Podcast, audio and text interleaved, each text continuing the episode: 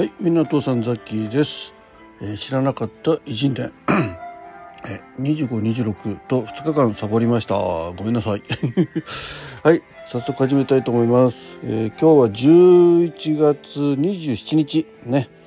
えー、に生まれた過去の偉人伝さんの中からこの方をチョイスさせていただきました。チョイスじゃない、ピックアップだね、えー、なんか選ぶっていうとね、なんかあれ一緒かえービクトル・カプランさんね、はい、え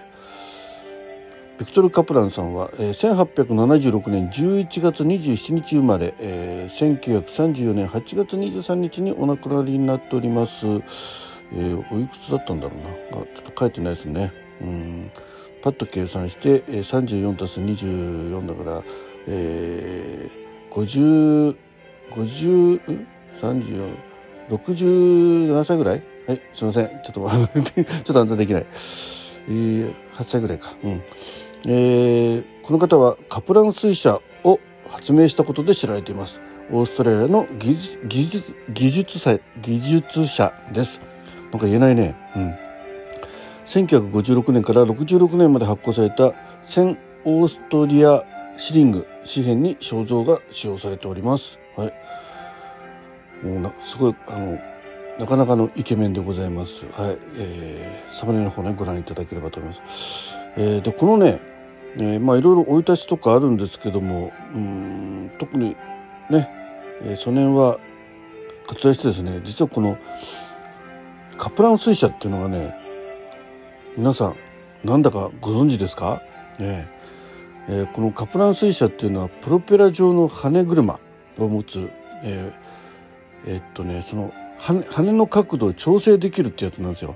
えー、これ聞いて何のこっちゃと思うかもしれないですけど、これね水力発電なんかに使われる、ね、すごく、えー、有効な、うん、効率がいいっていうのかな、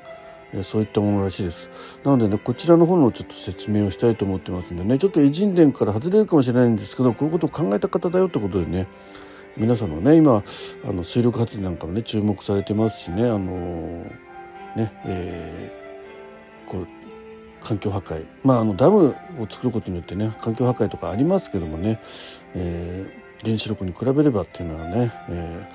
ー、いうところで、えー、説明したいと思います。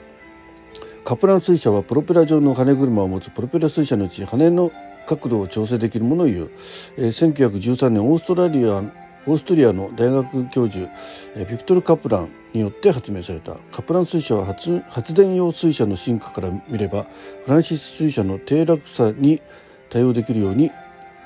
した形であると言える。フランシス水車では不可能であった有効落差の低い発電所においても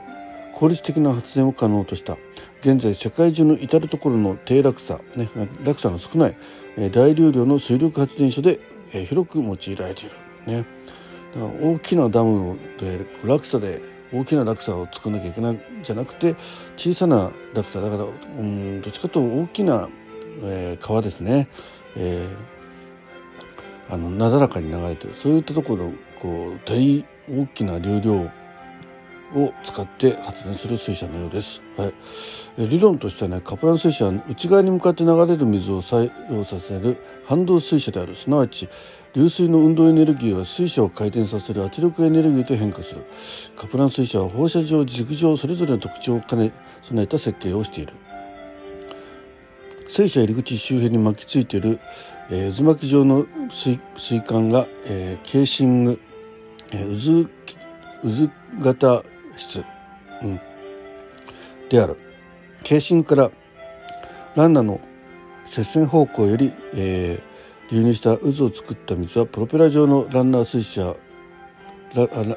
のランナーを回転させる要因となっている。水車出口は水を減速させ運動エネルギーを回復させることを特に考慮して、えー、形成された、えー、水出し、えー、が、えー、接続されている。吸出管が水で満たされている限り水車は水流の最低点にある必要はない。ただし水流の位置が高いほど、えー、水出し管から羽にかかる吸引力は増す。その結果として低下する圧力によりキャビレーション発生の恐れがある。であまり浅い水に対して浅い位置に置くと、えー、キャビレーションって言ってねなんかえー、なんだろうなんて説明するんだろうな、えー、キャビレーション、流体の流れの中で圧力差によって短時間に、えー、泡を発生し発生と消滅が起きる現象である空洞あそう空洞化現象ね、うん、空洞現象がだから、えー、有効に、えー、回転が、えー、しないということでね、だからある程度深さが必要ですよということですね。ガイドベーン、えー、案内羽と水車羽の形状を変化させられるため効率的な運転が可能となる。カプラー水車の、えー、効率は主に きゅうじゅっパーセント 以上であるが、特に低水筒のものではこの値を下回る。うん、現在数値流体学などを駆使した研究によって運動効率の改善並びに水車を通過する魚など水生生物の生存率を上げる試みがなされた。そうだよね、巻き込まれてね、みんなミンチにされたらかなわないもんね。はい、水車の羽は高油圧ベアリングで回転させるので、カプラン水車の接近において如実に油を風刺し水量放出を防ぐかがかがか鍵となるね。ベアリングを回すために、ね、油があるんだけど、それが水に混ざらないと、油が河川に流出すると資源の浪費だけではなく環境的な問題が生じるよということでね、はい、そういうことでございます。はい、ということでね、この水車をカプラ水車を発明した、えー、ビクトル・カプラさんね。いや結構ね、皆さんの身近な、ね、近くに大きな川があってね、ちょっと堰があっていろんなところでね、もしかするとこういうのが使えてるのかもしれませんね、うん、どういうところで使えてるのかな、日本でそういうのは載ってないかなと思って今ちょっとパッと見てます。うーんとね、特に書いてないんでね。はい、ということで今日、えー、紹介しましたのは、えー、ビクトル・カプランさんね、うんえー、オーストラリアの技術者、ね、な, んなんで技術者ってうまくいけないんだろうな。はい、えー、リンクがね、あのー、貼ってありますんで、ね、ザッキーの説明じゃなんだか分かんないよって方はね、あの絵がちゃんと載ってますんで、ね、そちらの方ご覧いただきたいと思います。でもこれってあれですよね、なんか、うんね、ちょっとしたちっちゃな川、あやっぱちっちゃな川じゃダメかな、やっぱ流量が多いとね、そんだけ、えー、有効に働くのかなと思います。はい、今日も最後までお聞きいただきましてありがとうございます。えー、ふつかかんサボった、えー、知らなかった偉人伝、いやあんまり今日ねなかったんですよ、うん、で昨日にちょっと遡ったのがあんまりなくてね、でちょっとあまりこう気にしてなかったんですが、パッと見たらね、なんか水車なんか面白そうだなと思って、このビクトル・カプランさんをチョイスさせていただきました。挑戦でピックアップさせていただきました。はい、最後までお聞きいただきましてありがとうございました。どうもザッキーでした。